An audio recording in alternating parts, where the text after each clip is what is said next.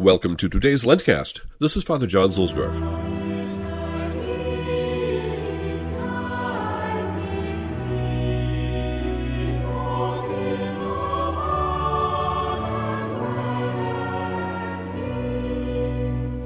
As in years past, this year I will again offer daily a five minute podcast to encourage you in your Lenten discipline, your Disciplina Quadragesimalis. Today is the day before Lent, Shrove Tuesday, and so this is the zeroth LENTCAzT.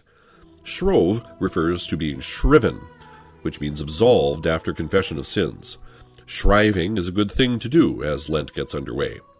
Lent is a time for penance, especially by fasting, that voluntary practice which we impose on ourselves for the expiation of sin and temporal punishment due to sin, and to make reparation for sins, and also to gain control of our appetites. Remember, too, that the first commandment given to our first parents was to abstain from eating something. Quadragesima is the Latin word for the season of Lent. Literally, it means fortieth, for the fortieth weekday before Easter, Ash Wednesday. Well, it doesn't really actually work out mathematically that it's precisely 40 days before Easter, but it's in the neighborhood. Pope St. Leo the Great used the phrase quadragesimali jejunium, literally the forty fast, for Lent.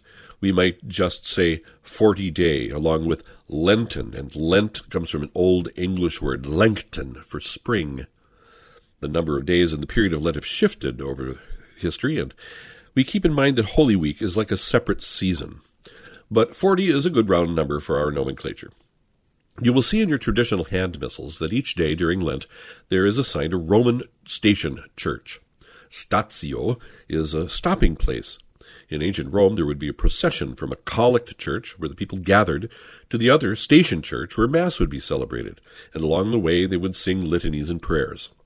The order of the stations have shifted a bit from the 5th century onwards, and some of the original churches disappeared or were absorbed into newer structures, although their names remain on the list.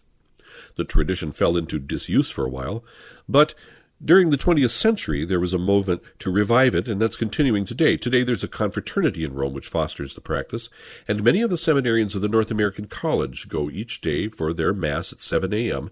at the Roman station before they go to their classes. Traditionally, Holy Church stripped the liturgy of its ornamentation, beginning with Septuagesima and the pre-Lent Sundays, when we stopped saying the Gloria and the Alleluia was admitted, all the way through Lent and into Passiontide.